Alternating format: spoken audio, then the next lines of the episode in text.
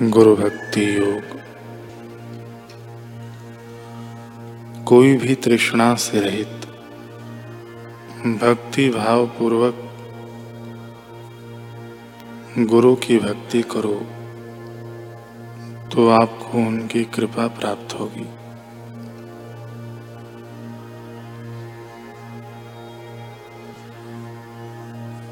अपनी संपत्ति अपने शुभ कर्म। अपना तप आदि अपने पावन गुरु को अर्पण कर दो। तदनंतर ही उनकी कृपा प्राप्त करने के लिए आपका हृदय शुद्ध होगा। गुरु एवं संतों के चरणों की धूली से आपके हृदय को शुद्ध करो। आपका हृदय पवित्र होगा, तभी आप भक्ति कर सकोगे। प्रेम आदर से अपने गुरु एवं संतों की सेवा करो, उनको साक्षात प्रभु मानो, तभी आप भक्ति कर सकोगे। गुरु सेवा योग का अर्थ है गुरु की निस्वार्थ सेवा। गुरु की सेवा माने, मानव जाति की सेवा। गुरु सेवा से मन की अशुद्धि नष्ट होती है। गुरु सेवा हृदय शुद्धि के लिए एक बलवान चीज़ है। अतः भावना पूर्वक गुरु की सेवा करो।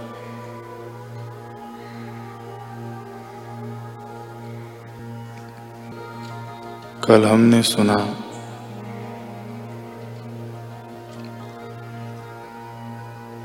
गुरु गोविंद सिंह जी के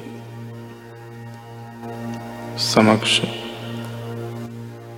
डल्ला चौधरी बड़ी बड़ी बातें कह रहा है।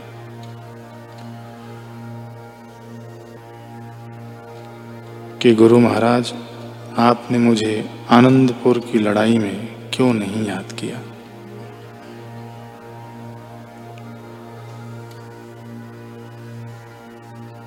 वह कह रहा है कि यहाँ के लोग देख चुके हैं इन योद्धाओं का पराक्रम जो मेरे साथ है। ज़्यादा क्या कहूँ महाराज?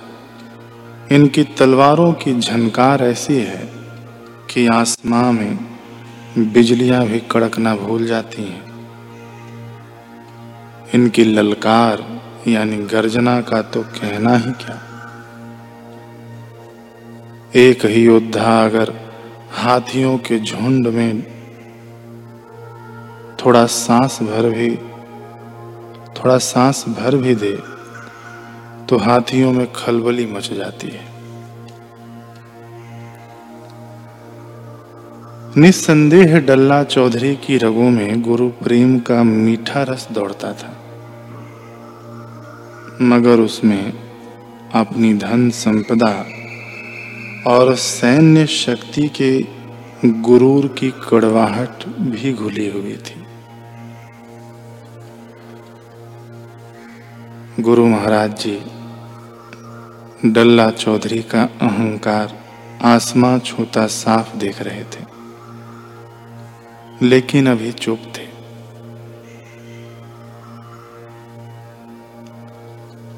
पर हवा से भरा गुब्बारा थोड़े न ज़मीन पर बैठता है, थोड़े न ज़मीन पर बैठता है। उसे ऊँचा उड़ने की ही हट होती है। छोटे से गुब्बारे को जब थोड़ी सी हवा का नशा शांत नहीं बैठने देता तो डल्ला सिंह भला कैसे चैन से बैठ पाता? अपनी मूछ और पूछ दो ही तो हैं, जिन्हें मनुष्य नीचे नहीं देखना चाहता।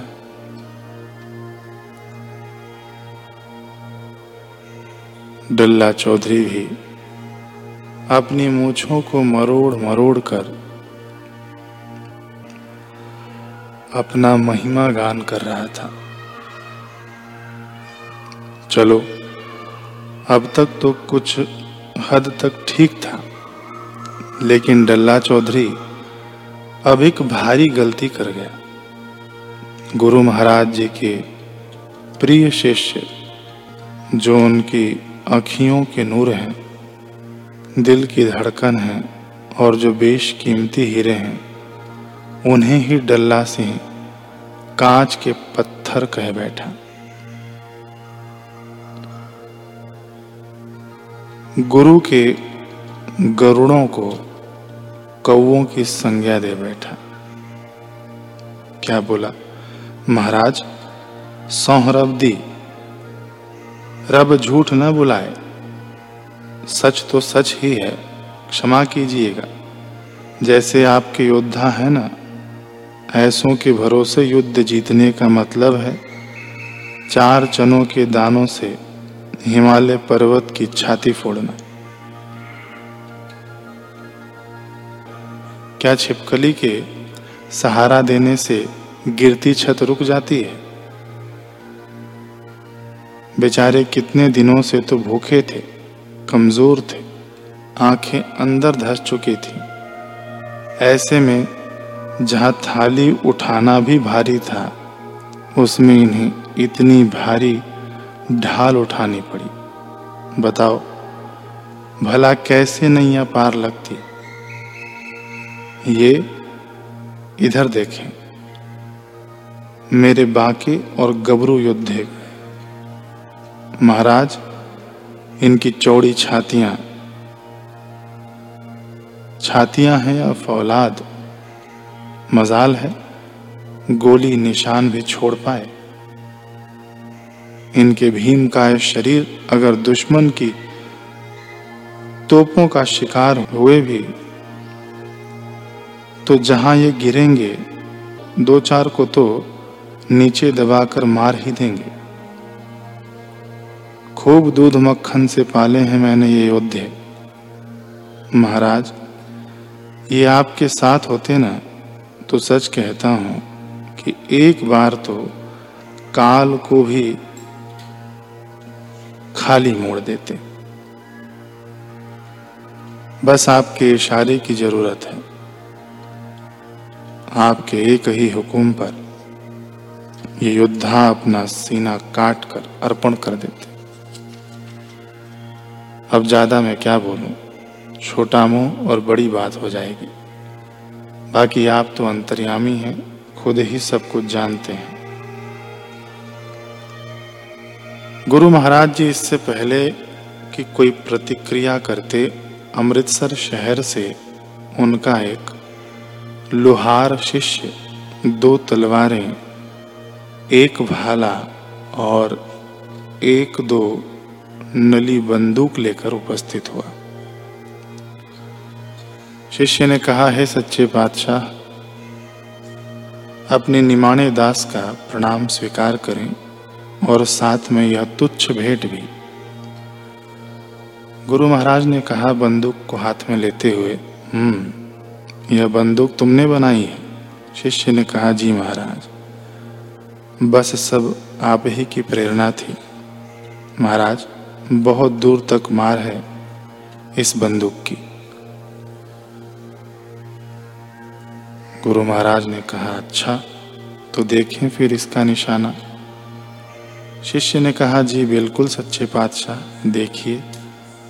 इतना कहकर गुरु महाराज जी तिरछी नज़रों से डल्ला चौधरी को देखने लगे। फिर बड़े गंभीर स्वर में बोले, डल्ला सिंह,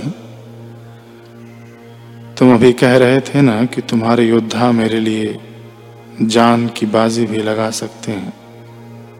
मर जाएँगे, लेकिन पीठ नहीं दिखाएँगे।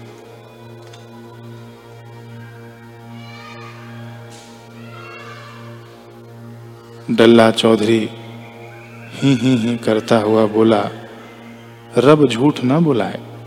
आपने सोलह आने सत्य वचन कहे हैं महाराज। जी मतलब ये कह लो कि दुश्मन की गोली के आगे हिमालय तो खंड खंड हो सकता है, लेकिन मेरे योद्धाओं की छाती छिदने वाली नहीं। और रही बात युद्ध में पीठ दिखाने की ऐसे संस्कार तो इनके खून में ही नहीं है। उधर डल्ला सिंह के योद्धा भी अपनी प्रशंसा सुनकर गदगद हो रहे थे। कईयों की छातियाँ तो जोश से फूलने भी लगी थी। लेकिन मूर्ख यह नहीं जानते थे कि हर घड़े का मालिक यही कहता है कि मेरा घड़ा सबसे पक्का है, पर निर्णय तो तभी हो पाएगा जब ठोकर लगेगी। बस, अब बहुत हो चुकी थी डल्ला सिंह के योद्धाओं की हवाई प्रशंसा। अब सत्यता से रूबरू होने का अवसर आ चुका था। देखिए, इस पल गुरु महाराज जी ने एक ऐसी बात कह डाली, जिसने डल्ला सिंह के तो होश उड़ा दिए। वह हक्का बक्का रह गया, क्योंकि इसकी तो उसने कभी कल्पना भी न की थी।